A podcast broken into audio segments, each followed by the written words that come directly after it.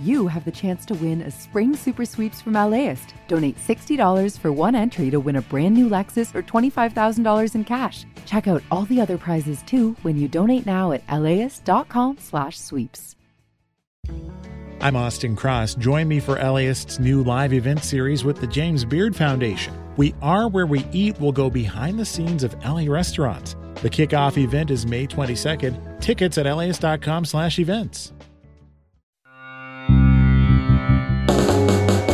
Mountain Broadcast Center, this is Take Two. Me Martinez. California has a new database on homelessness. It's the first time information has been gathered on a state level. We'll hear how all that data will be used to help the unhoused. Plus, Gavin Newsom plans to lift most state COVID restrictions by mid June. County Health Director Barbara Ferrer tells us how ready she thinks LA is to fully reopen. It's all ahead on Take Two.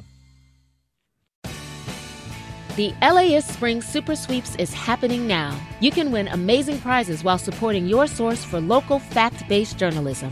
One lucky grand prize winner will get to choose a brand new Lexus or $25,000 in cash. Other prizes include an electric bike from Juice Bikes and $1,000 gas gift cards. Your donation of $60 gets you one entry to win, and the more you give, the more entries you get. Donate now at laist.com slash sweeps. LAist has a new live event series with the James Beard Foundation. We Are Where We Eat will go behind the scenes of some of your favorite LA restaurants to find out how and why they do what they do. I'm Austin Cross. Join me for the first event where we'll explore how restaurants help make a neighborhood and we'll all have something delicious to eat afterwards. It's May 22nd at the Crawford. Get your tickets now at laist.com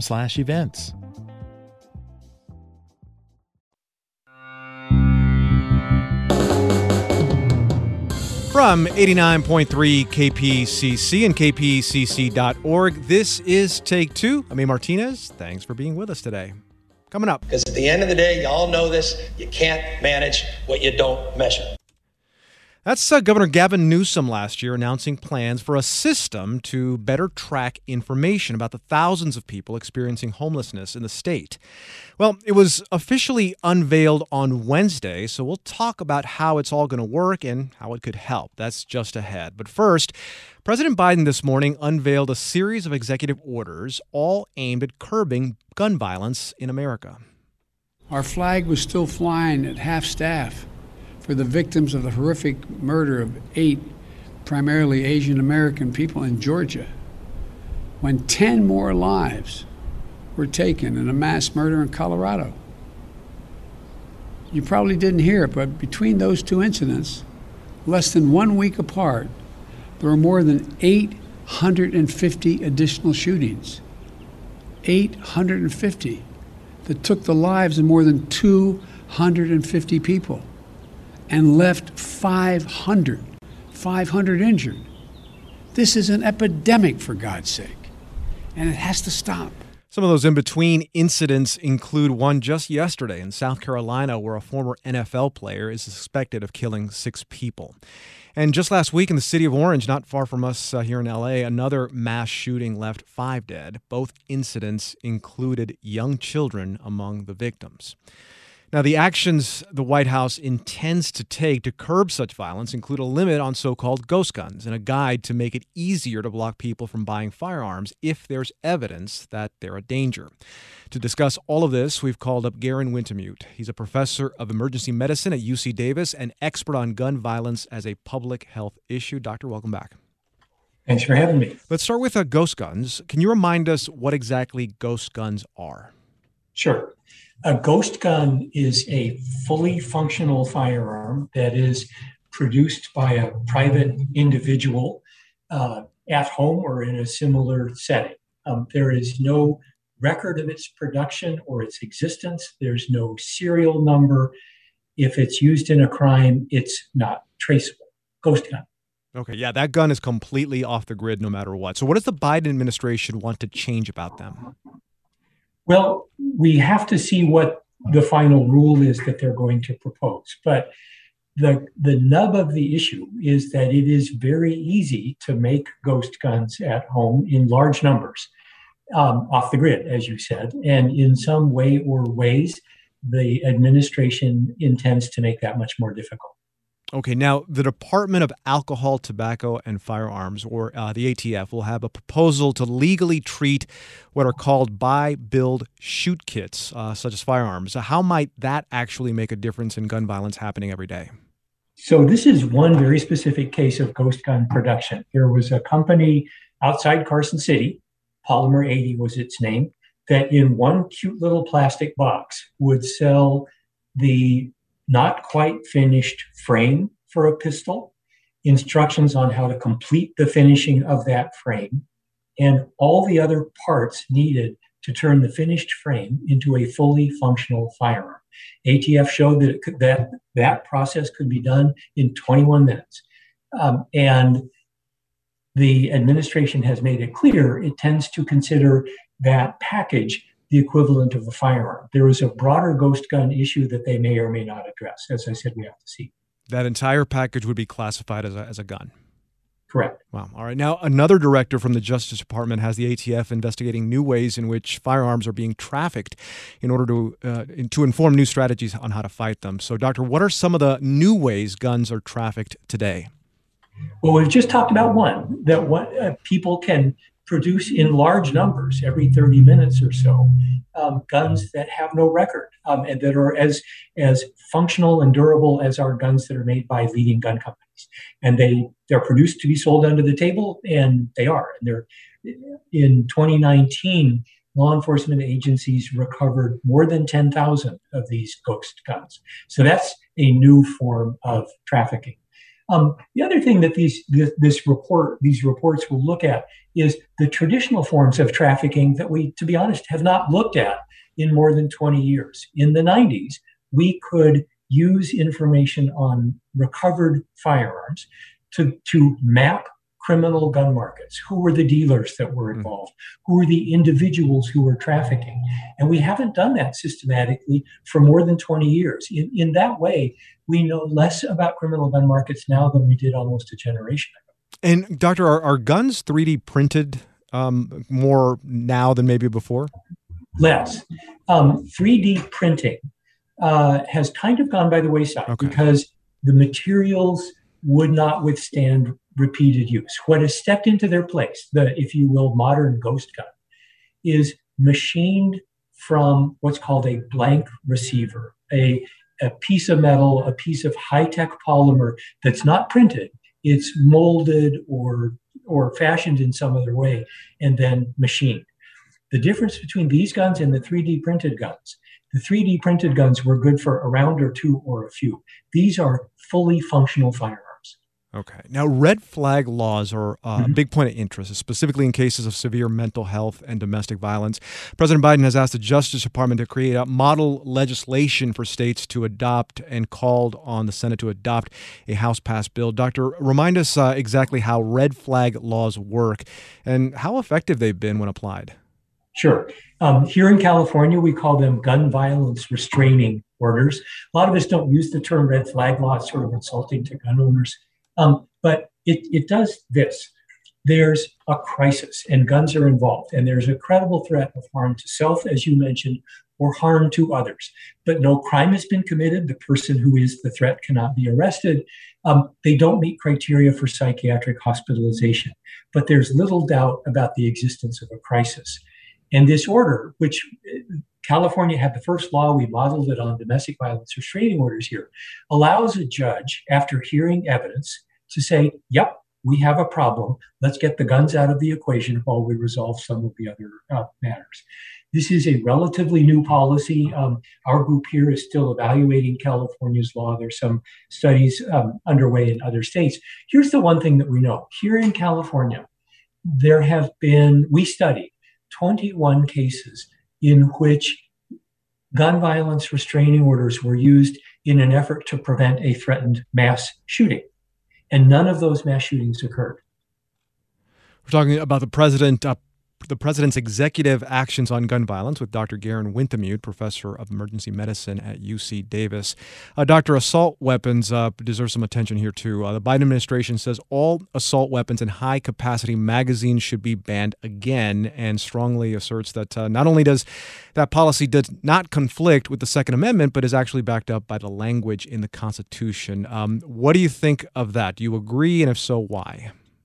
Well, I won't discuss the constitutional part of it. I'm not an attorney, okay. I'm a physician and a researcher. Um, but I do think that the preponderance of the evidence is that restrictions on these weapons work. Um, one really good example is California. Um, we have had such a ban in place um, ever since uh, the 90s, the late 80s. Um, and mass shootings are less common here than they are elsewhere. The thing to remember is partly because of their design, partly because of those high capacity magazines. These are weapons designed to put a lot of bullets downrange in a short period of time. They are designed for inflicting damage on masses of people, and that's how they're used. The president also uh, mentioned uh, how critical is of, of gun manufacturers that are immune from lawsuits. Uh, what protections do gun manufacturers currently enjoy, and, and what's uh, the president's objection? Yep. So there's a unique level of immunity for the firearm industry in the United States, um, especially given that there's a hazard inherent in firearms. Other industries, if they know that their product is unreasonably hazardous, if they market it in a way to increase that hazard and so forth, can be can be held liable. The firearm industry uniquely enjoys immunity from that form of liability. If I'm a manufacturer and I make an individual gun poorly so that it breaks and damage ensues, I can be sued under what's called traditional product liability. Mm. But these other forms of product liability that have been used against tobacco simply cannot be used against firearms. Now, President Biden also called for an end to the Charleston loophole, named for the mm-hmm. uh, 2015 mass shooting at a church in uh, Charleston, South Carolina. Can you explain the exact loophole and how it applies to the Charleston murders in particular? Yes. In, in that particular case, the FBI staff who were doing the background check on the shooter uh, did not get the correct information back. They believed that shooter not to be a prohibited person and cleared the purchase, that was wrong. And we know what happened. The larger issue is this that under federal law, the waiting period for a firearm purchase can be no longer than three business days. If the background check is not completed, the purchaser can still acquire the firearm um, if the retailer is willing to give it um, to them. And about 6,000 times a year, we discover after the person has acquired the firearm that they are a prohibited person and somebody has to go out and get the guns back. Industry has stepped up here. Walmart, what the nation's largest firearm retailer, has said for decades we will not release a firearm to a purchaser until we are told that the background check is complete and we can proceed. Now, Doctor, the White House says that there's real support on both sides of the aisle for this kind of legislation. Um, I, I, I got to admit, I, will believe that when I hear it. Uh, but what's your sense of true bipartisan support for these specific measures? Well, it, it varies from one to another. Um, I, to be honest, um, I think there will be a lot of support. There may be some support among Republicans. It will vary from measure to measure. At the low end, ban on assault weapons, I suspect. Um, at the high end, um, something about ghost guns. At, at, the same time, a number of the uh, measures that are announced today are being taken by executive action precisely because I think um, there might not be widespread support in Congress. Having said that, some of what are seen as the most ambitious measures, requiring a background check for all purchases, for example, are supported by more than 90% of the American public and by very large majorities, even of gun owners. The problem is that Congress just can't get the job done. That's Dr. Garen Wintemute, professor of emergency medicine at UC Davis, also an expert on gun violence as a public health issue, talking about President Biden's executive actions to address gun violence. Doctor, as always, thank you very much. A pleasure.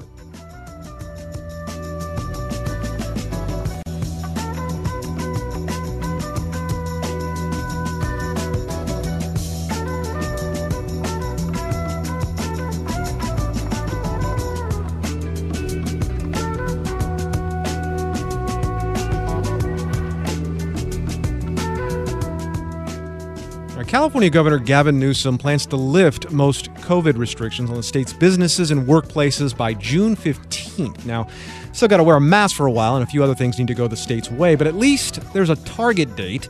County Health Director Barbara Ferrer tells us how ready she thinks LA is to fully reopen. That's coming up when Take Two continues in about 60 seconds. Stay with us.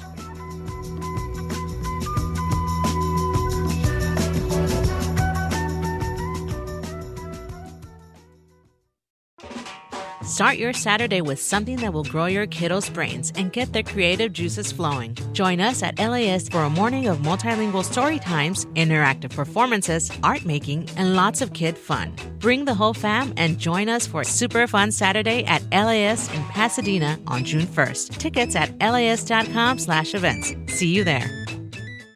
Hi, it's Mary Louise Kelly from All Things Considered. There were 356,000 fewer journalists working in 2023 than 20 years ago. If you care about education, if you care about the rise in homelessness, and if you're passionate about the climate emergency, trusted, independent journalism benefits us all. Donate now at laist.com slash give. Democracy needs to be heard. All's my life I has to fight. All's my life I hard times like yeah. We gon' be alright. Right? We gon' be alright. We gon' be alright.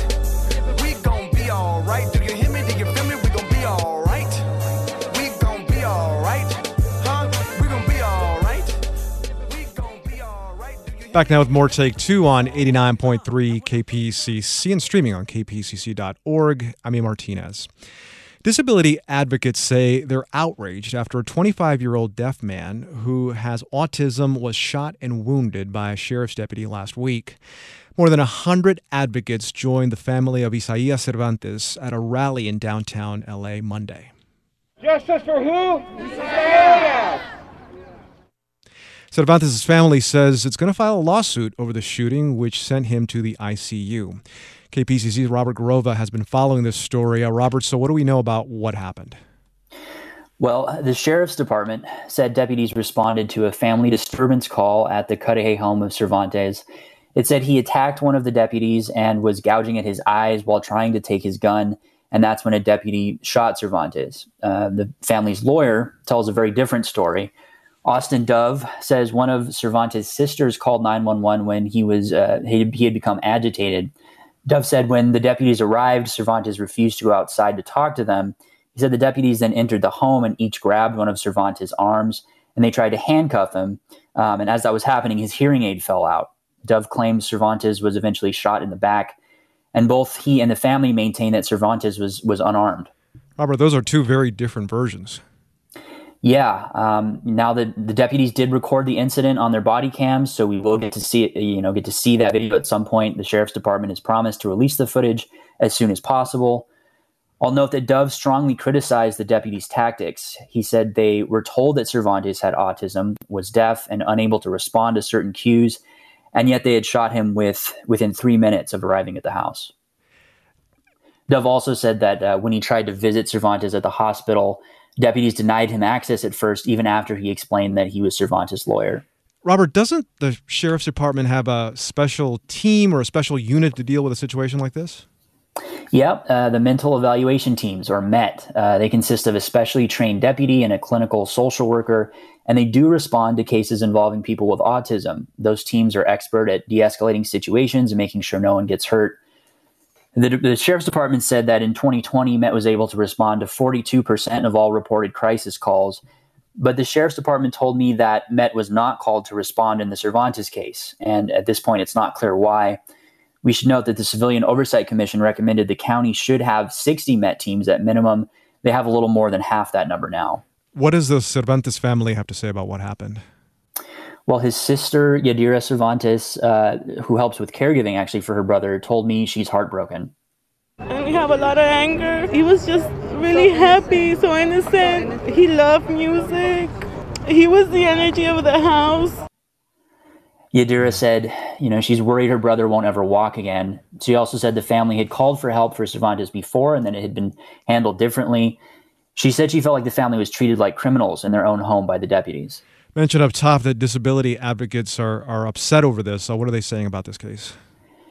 So they're saying that this is just another example of why armed law enforcement should not be responding to crisis calls like this. Uh, Judy Mark, uh, president of Disability Voices United, uh, she spoke at the rally on Monday.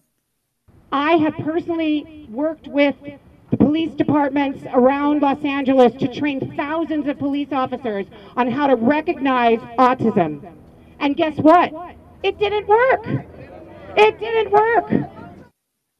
Mark uh, has a 24 year old son with autism.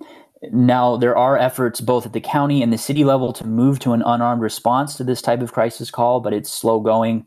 The city of LA is currently looking at a pilot program that could send out uh, a crisis worker and a medic, so no cops. The LA City Council voted uh, just yesterday, actually, to figure out what's needed to expand the LAPD's version of mental health crisis teams.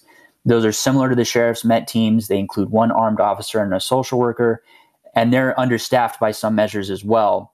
The county's gearing up to launch a fleet of five vans staffed with mental health experts, not police. It's also taken steps to divert some 911 calls to its mental health helpline. You know, so, so there's there's been some progress, but it's a it's a long road. Absolutely. Uh, that's uh, KPCC's criminal justice reporter, Robert Garrova. Robert, thanks a lot. Thanks, Ed. Beside me, here beside me.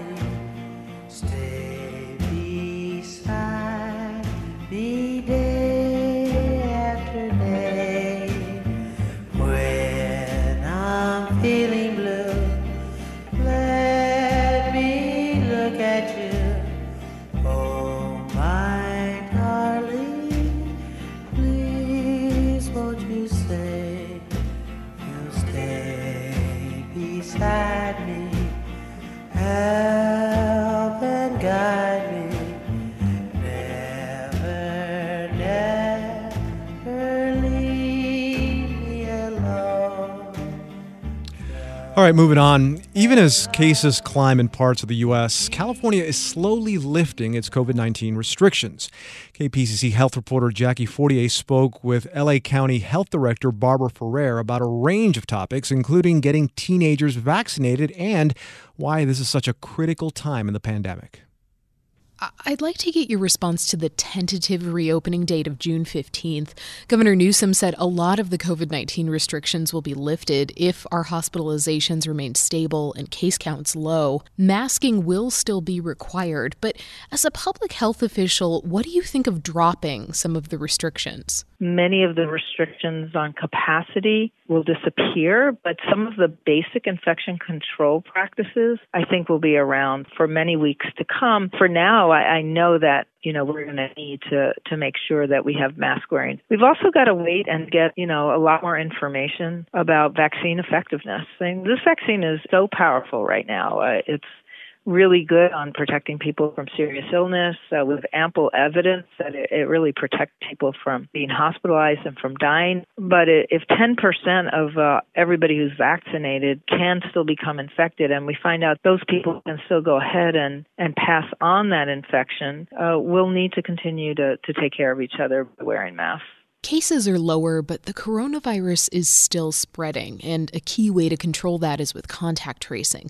Are people answering contact tracers' questions? We're averaging about 50% of the new cases actually complete our interviews. So we're going to be piloting some additional efforts in some of the hardest hit communities where we'll now have community health workers that will be able to go and visit uh, and allow us to identify close contacts and, and get in touch with them.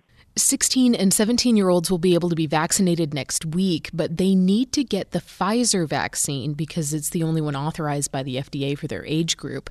How does LA County plan on getting those teenagers vaccinated? I think what we're going to end up needing to do, and obviously working out the details this week, is is really have some designated sites where young people know they'll be able to get vaccinated people 16 and 17. But, you know, it, it is highly likely that we'll find a fair number of sites that will be able to partner with the schools and at least for 16 and 17 year old students, that may be one of the easier strategies if we can get it to work where they can, you know, really have an identified location within their school district uh, where they'd be able to get vaccinated. Barbara, what are you planning on doing this summer if our cases keep trending down? You know, for the first time, I, I booked a vacation for the summer, and you know, because I feel really confident that that this summer. Uh, a, we're going to be allowed to travel. You know, that's true already for people who are fully vaccinated. But B, that, that the situation will be so much better cases are skyrocketing in some parts of the United States, though we're not seeing that yet in California. What's top of mind for you right now? The one issue that you know is top of mind for us is you know the balancing act right now. You know, part of me wants to just say, you know, folks, we are so very close right now but we are also so very much not there. And if we're not particularly careful as we're doing more reopenings and we're allowing for what I call more mingling, if we're not very careful during this uh, these next four or six weeks, while we actually are able to accelerate the number of people who get vaccinated and have that protection, uh, we could see an increase in cases, and we also could see, unfortunately, uh, the dominance of some of these variants of concern which are just more infectious, none of that would be good for us. And it would thwart our ability to get to that June 15th deadline. For the most part, everyone who dies from here on in is more than likely to uh, be passing away because they weren't yet vaccinated, you know, from COVID-19. And so, you know, our job is is to keep everyone alive right now until they can get vaccinated. Thanks, Barbara. Thanks, Jackie. Bye bye. Barbara Ferrer is the director of the LA County Department of Public Health. For KPCC, I'm Jackie Fortier. And now we have Jackie on the line to talk more about this. Uh, Jackie Ferrer mentioned the variants. So, what do we know about the different virus variants currently present in LA? Well, we found out yesterday that the variant first detected in the UK is now the dominant variant in LA County. That is not good news. Uh, it is much more transmissible and it makes people even more sick. Ferrer also announced at a press conference yesterday that for the first time, people in LA have tested positive with the variants first found in South Africa and Brazil. Any sense if they are more or less resistant to the current vaccines? Well, the good news is all of these mutations are covered under the three vaccines, which have proven to keep you from going to the hospital or, or dying uh, if you contract any of the mutations of the virus. Obviously, you have to get the shot. So these are all, you know, very good reasons to get your COVID vaccine. Um, one of the reasons why contact tracing is so important is that it keeps new cases from happening because every time another person gets the virus, it gives the virus the chance to mutate potentially to a form that our current vaccines won't work so well on. So, on that, on contact tracing, Jackie, Ferrer mm-hmm. mentioned how about 50% of new cases are completing their interviews. So, remind us what contact tracing does and how much will having that information on half of those new cases help control the coronavirus? Yeah, contact tracing is a, a centuries old shoe leather public health technique. Uh, you know, now it's usually done over the phone, but it works. After someone tests positive, a contact tracer from the county will get in touch with them and ask them questions about where they were in the last two weeks when they were infectious and who they've been in close contact with to keep the virus from spreading. Then they get in contact with those people who may have been infected so they know to quarantine. I was a little surprised when Ferrer told me that only half of the people who test positive in LA are answering those hmm. questions. Mm. Of course, you know, the more people participate, the fewer cases we have. Every prevention strategy helps. That's right. Every little bit helps. Now, you two also talked about 16 and 17 year olds. The reason mm-hmm. those kids can be vaccinated, of course, is because everyone over 16 will be eligible on the 15th. Now, how prepared is LA to handle what uh, is uh, bound to be a rush on shots? Yeah, I mean, they've had months to prepare and stand up mass vaccination sites. Ferrer keeps saying that the county could handle vaccinating over 600,000 people per week if they had the doses honestly, I think they're as ready as they'll ever be next week when it opens up. The 16 and 17 year olds are a little trickier because they do need that Pfizer vaccine, just to be clear, because it is the only one authorized by the FDA for the age for their age group. Um, the other vaccines made by Johnson and Johnson and Moderna are for 18 and over. So, like we heard, Ferrer told me that the health department is working on designating specific sites at schools where 16 and 17 year olds can get vaccinated so it's it's really easy. You know the name of the game with the with the covid vaccine is convenience make it as easy as possible, and hopefully everyone will get the shot. Now, in your interview, uh, Ferrer echoed the governor who said in his reopening announcement on Tuesday that masks and ongoing vigilance will still be required. And Jackie, I'm going to be doing that for a long time. I don't care what anyone says when they see me years from now. Now, that's a subtle reminder, obviously, that despite vaccinations, the coronavirus is probably not going anywhere. So, Jackie, what no. do we need to keep in mind as we think about living with it? I think right now, you know, we're in the ultimate marshmallow test. We've been talking for over a year about the importance of wearing masks, physical distancing, but now we know that the end is in sight. You know, at, at, the same time, there's a huge increase in cases in the upper Midwest, and it is getting closer. Colorado's cases are going up.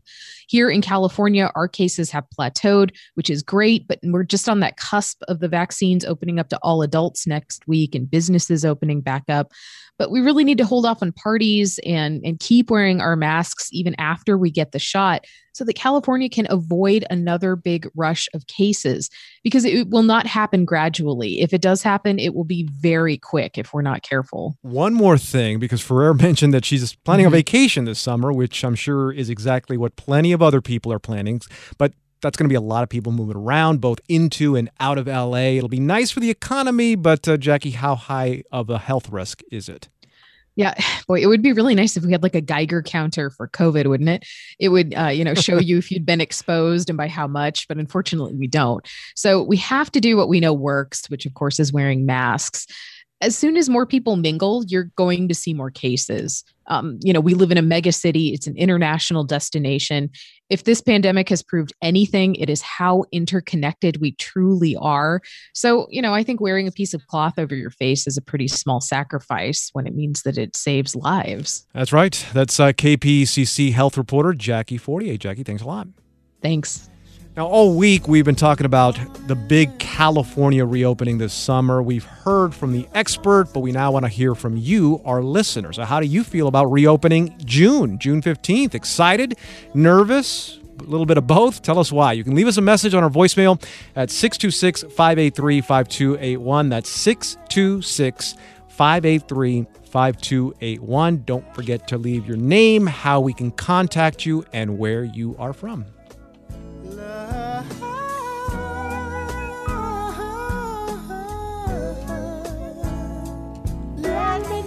That number again, 626 583 5281. All right, California has a new database on homelessness. It's the first time information has been gathered on a state level. We'll hear how all that data collection will be used to help the unhoused. That's next when Take Two continues. Stay with us. So before this love affair As a farmer's son from a desert region in California, JB Hamby thinks a lot about water. I spent a lot of time digging up history, particularly about water, which is the origins of the Imperial Valley. How this 28 year old became the youngest lead negotiator on the Colorado River ever, and how he could shape the most consequential negotiations to date. Listen to Imperfect Paradise, the Gen Z water dealmaker, wherever you get podcasts.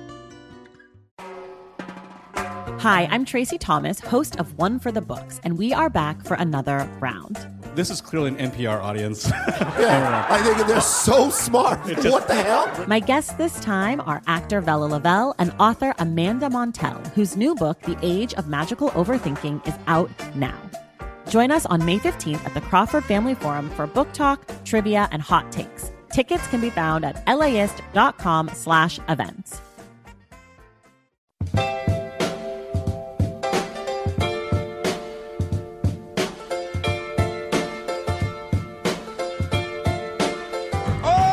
Back now with more Take Two on 89.3 KPCC and kpcc.org. I'm Martinez. It's been estimated that about 160,000 people are unhoused in California. That's according to a count in 2020. And it's a lot, even for a state as big as ours, as that number is about half, half of all the homeless throughout the United States. Keeping track of all the data that goes along with the people at the center of this issue is a big job. So late yesterday, state officials unveiled the homelessness the homeless data integration system. That's the first attempt to collect information about who is reaching out for services across the state to help policymakers better address the state's homelessness crisis. Here to tell us more about it is Allie Sutton, Deputy Secretary of Homelessness at the state's Business, Consumer Affairs, and Housing Agency. Welcome to the show. Thank you so much. Now, how many years of data have you collected at this point, and what did it show about the number of unhoused people counted so far by this system? Yeah, so we've collected um, uh, four years of, of data from what are called homeless continuums of care, of care across the state. They're sort of regional planning entities um, that provide local uh, local funding and local services to, to people experiencing homelessness across the state. And and what we're seeing is that this, unlike the the sort of point in time count, that 160,000 number you mentioned, this is the number of people that are served by our homelessness response system across the state throughout a year. Um, and we've seen, I think, remarkably that the, the number of people that the system has been able to serve over that course of the four years has increased significantly. So to be clear, the 117,000 is people served. The 160,000 could be people that have not been served as, as well in that number. Yeah, so this is so tricky, but I'll try my very best. Yeah.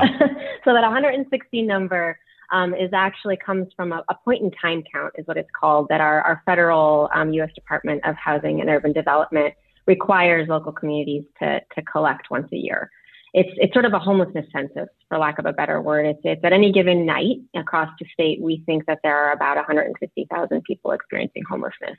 What the, the data system we, we launched just yesterday is showing is the number of people that are served that are actually getting services to try to become permanently housed. And so our what was launched yesterday shows that actually over the course of 2020, um, our homelessness response system across the state actually served closer to 248,000 individuals that were experiencing homelessness with some sort of service um, in an attempt to, to get permanent housing. And that from that number, actually almost 92,000 individuals were able to access permanent housing thanks to the services they received. Yeah, you know, and I get that there are, that there's context to those two numbers, uh, you know, but the average person thinks, well, does anyone know then what the number is? Because I think just the average person wants to get this thing figured out, and if there are different dueling numbers, they get frustrated. I know, and I, we we do too. I, I acknowledge that. I think the thing that we keep being really mindful of, though, is that the number of people experiencing homelessness is not static. Yeah. People are becoming homeless, and others are being, you know, rehoused or permanently housed daily. And so, what the system really allows us to do is see that dynamic nature of homelessness in a much clearer way than we've been able to at the state to date. And so, being able to use that to make better informed decisions at a, at a state level around the policies and, and sort of resources we put out is really, really critical and, and sort of first, first of its kind um, in many respects. So, what standard did you end up applying so that the data is consistent? Yeah, so the reason um, we actually were able to stand up this entire system, we built it in just 15 weeks, which for a state technology project is, is pretty impressive. And the reason we were able to do that um, is because we collected data that was already being collected in a pretty uniform way across the state, thanks to some of the federal um, requirements that the U.S. Department of Housing and Urban Development puts on these continuums of care. And so we were able to take that already collected data from the 44 entities across the state and put that into one data warehouse. And so the beauty is all of that data is consistent. It is the same data metrics, and and thanks to the, what we built, um, it actually we were able to deduplicate that and really clean it up for the first time.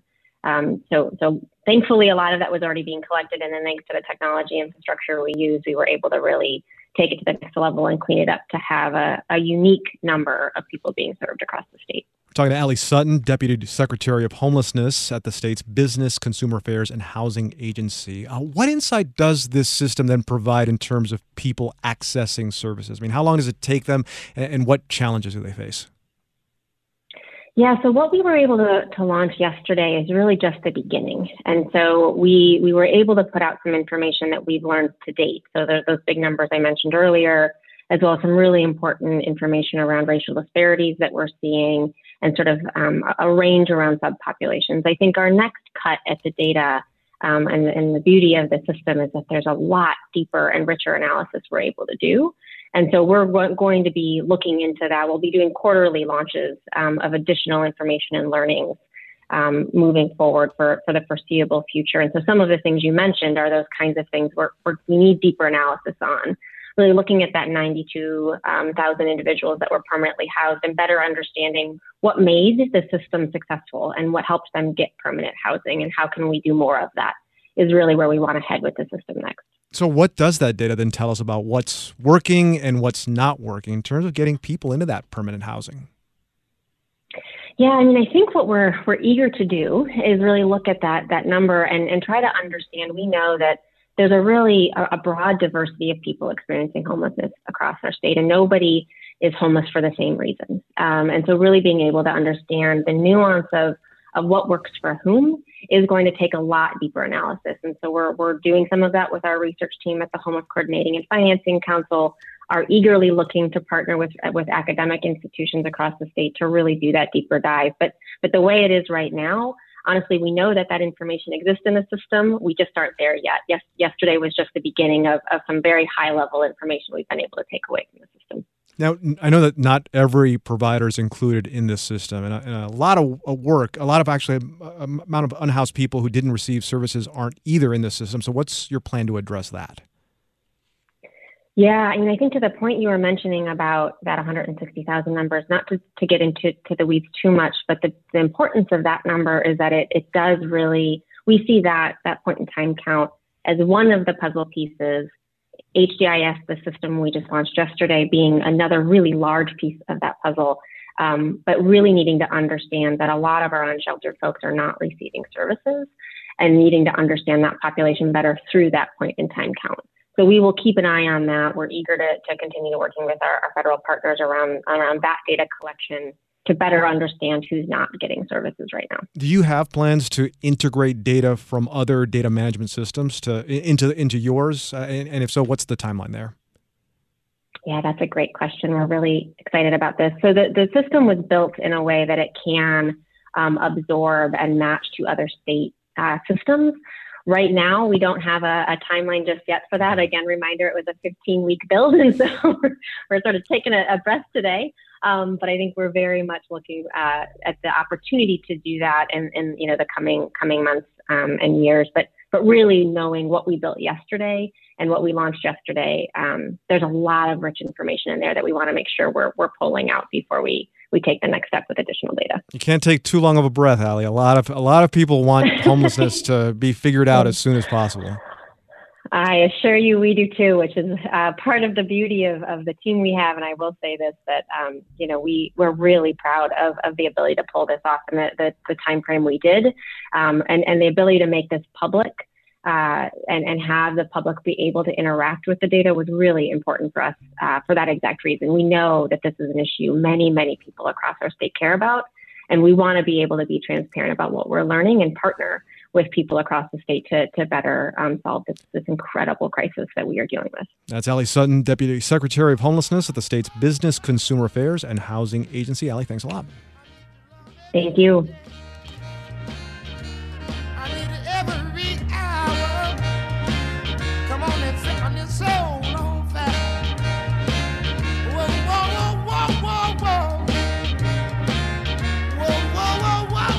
All right, so what comes first, the docu series or the podcast? I mean, you can go either way. You can create a podcast and then create a docu series to kind of piggyback it, or you know, you get a docu series, then you talk about it on a podcast. Either way, Apple is doing all of it. We'll find out uh, what Apple is doing when Take Two continues. Stay with us.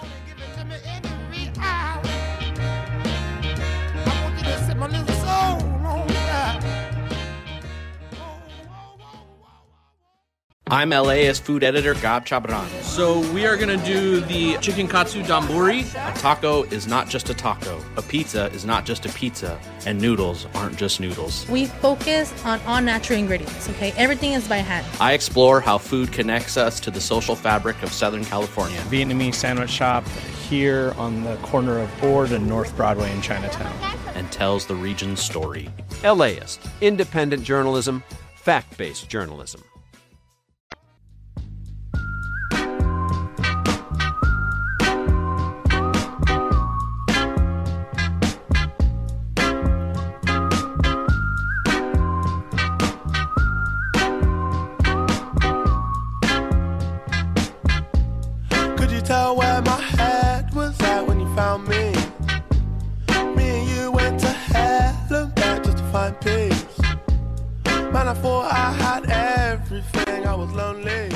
Back now with more Take Two on 89.3 KPCC and wherever you get your podcasts. I'm A. Martinez. Apple has announced the launch of two nonfiction series an original podcast and a documentary series called The Line. Plus, the team behind Serial has a new show on the way, and it's all about election fraud. For this and more, we turn to Nick Quah, the go to journalist covering the podcast industry. Nick, welcome back. It's a pleasure. All right, let's start with the announcement from Apple. Tell us about their new original content production and why they decided to release it in two separate formats. So here's the story. Earlier this week, Apple TV Plus, which is the company's streaming service platform, uh, announced something called The Line, which is actually two separate but connected projects about the same story. And that story uh, that both projects are trying to tell is about Eddie Gallagher, uh, the former U.S. Navy SEAL who was charged in 2018 with committing war crimes in Iraq. Uh, there's a lot of questions and sort of mysteries about that case, and that is ostensibly what these projects are about. So, one of the projects is a podcast hosted by Dan Taberski, who is prominent in the podcast world for being the guy behind Missing Richard Simmons and Running from Cops. And the other project is a limited documentary series that's going to come out in the fall exclusively on the platform. And again, both projects are about this one story. The company is describing the two of them as being independently reported around the subject. So in theory, we're, we're getting two uh, different perspectives on, on, on this thing. Is this something new for Apple? And if so, what do you think about this direction? I think it is pretty new. I think at least it's in the direction of new. So the larger context here is that um, as Spotify has driven a bunch of attention for investing heavily in original podcast projects over the past few years, there's been a lot of questions as to whether Apple Podcasts will do the same uh, for podcasting. And so, over the past year or so, we've seen Apple put out some original audio content, but it's mostly stuff that's marketing material for its other businesses. Um, this project, The Line, is a little different, uh, ostensibly because the podcast is a standalone experience and it's a separate team and it's a well known podcaster. And while I don't think this is Apple engaging in an arms race with Spotify or anything like that, the fact that like one division is investing in what feels like original podcast content certainly makes the story a little more interesting. Just a little curious on this, Nick. I mean, how much is Apple putting behind its podcast content in terms of resources? Because you know, Apple probably could put a lot if they wanted to. And, and what might the payoff be uh, for them here? In terms of investment, you know, Apple's a notoriously uh, you know private secretive company. Uh, and on the podcast front my uh, like there's, there's very sort of little public sense of how much you're spending. We know that the podcast team or the team that's uh, sort of designated for the for the entire podcast infrastructure is relatively small compared to to other divisions in the business but they're also labeling this project as an apple tv plus production. So i think the money's coming from that part of the business. Apple tv plus. I knew there had to be some kind of podcast to tv trajectory nick. I mean that's the whole point. If you're going to make yeah. something make it uh, twice talking to Nick Quah, the go-to journalist covering the podcast industry. All right, moving on now to Spotify. It acquired uh, Betty Labs. It's the LA-based startup behind the live sports audio app uh, Locker Room. It's been compared to another app called Clubhouse. Uh, Nick, how so? And for the uninitiated, uh, how do these things work? Let's start with Clubhouse. It's a it's an audio chat app that's sort of the vanguard of this new media category that some people are calling social audio. Uh, it's basically a live participatory audio streaming experience. The basic flow is that you jump into a room with users around the world uh, and you chat about stuff. Um, it, it's gotten a ton of attention and press recently, in part driven by a few celebrity appearances on the, on the app, uh, including uh, Elon Musk once in a while, but largely also due to hype that's uh, been largely facilitated by its very prominent investors, including the venture firm Andreessen Horowitz. Locker Room is kind of like a smaller sports centric experience. Uh, I've I've used both a bunch, and uh, I, I cannot overemphasize how like new and um and sort of relatively sort of like shaggy this this experience is. Like it's it's really it's still really emerging, uh, but it's still like getting a ton of attention. Well, I mean, that's eh, why not? Why live life without hype? I mean, that's that's the whole reason for being that alive. That is also my philosophy. Yes. Yeah, yeah. So, Nick, what do you think of Spotify's move to buy Betty Labs and net the locker room? I mean, what's the upside for them? as Clubhouse and social audio has been blowing up, um, there's oh, there's been this sort of question as to whether Spotify, which uh, for context is aspiring to be some sort of all-consuming audio streaming platform, uh, whether they'll get in on the action somehow. I know a lot of audio executives who are convinced that a company would actually be the ones who would go out and buy Clubhouse at the end of the day. But but instead, they've gone out and bought to buy this uh, smaller app, which is again, as I mentioned, sort of sports focused. That's why it's called Locker Room.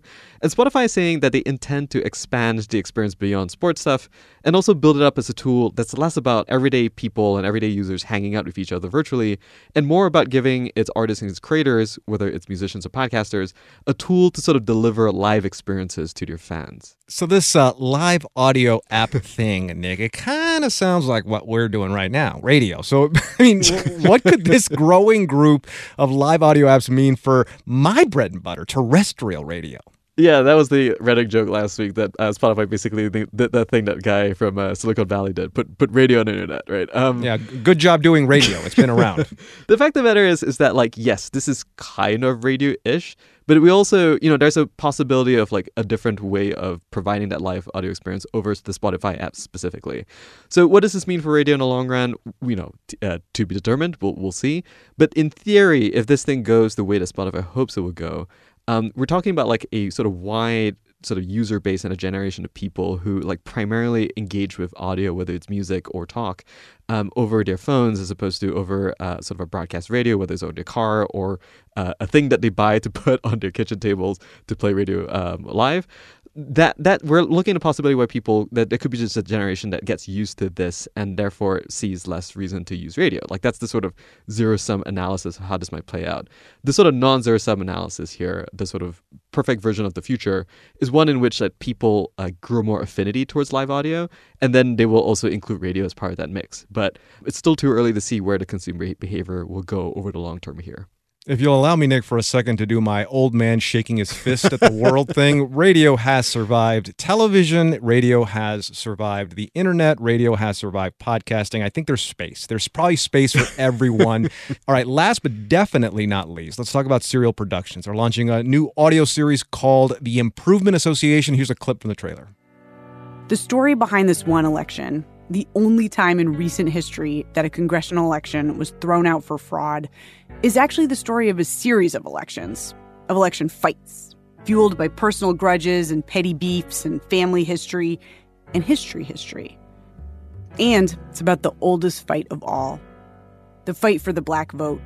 All right, Nick. So, what can listeners expect from this uh, new show, The Improvement Association, and when is it actually going to be released? So the show, um, the tagline for it is "quote a true story about election fraud," um, and it features reporter Zoe Chace, who is sort of like the crack political reporter on staff, uh, traveling to Bladen County, North Carolina, to investigate the power of election fraud allegations, uh, even when they're not substantiated. And that's what the press release sort of describes the story as being. If I'm not mistaken, it's connected to a smaller story that she did for This American Life in December 2016. And this, I think, is sort of an expansion or continuation of the story that she reported there. The series is scheduled to debut uh, on April 13th. That's next week and uh, I'm interested. Like it's a, it looks like they're playing with fire a little bit, and I think whatever Zoe Chace uh, does is going to be super good and interesting, and I'm looking forward to checking out this one. It's fun, right? Unless you get burned. That's podcast industry journalist Nick Quah. Nick, thanks a lot. Thank you.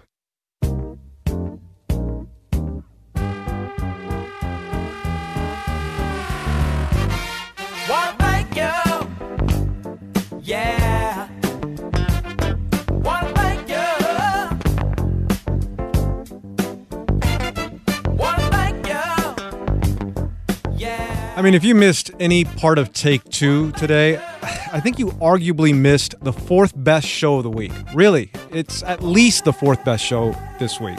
Just find it wherever you get your podcast. There we will be waiting to be heard by you. You can also find us on Twitter. We're at Take Two. That's at Take Two. I'm there as well at A Martinez LA. That's good for Twitter and Instagram for your social media convenience. Thanks for listening. Thanks for trusting us with your time. Take Two is back tomorrow at 2. Marketplace is next.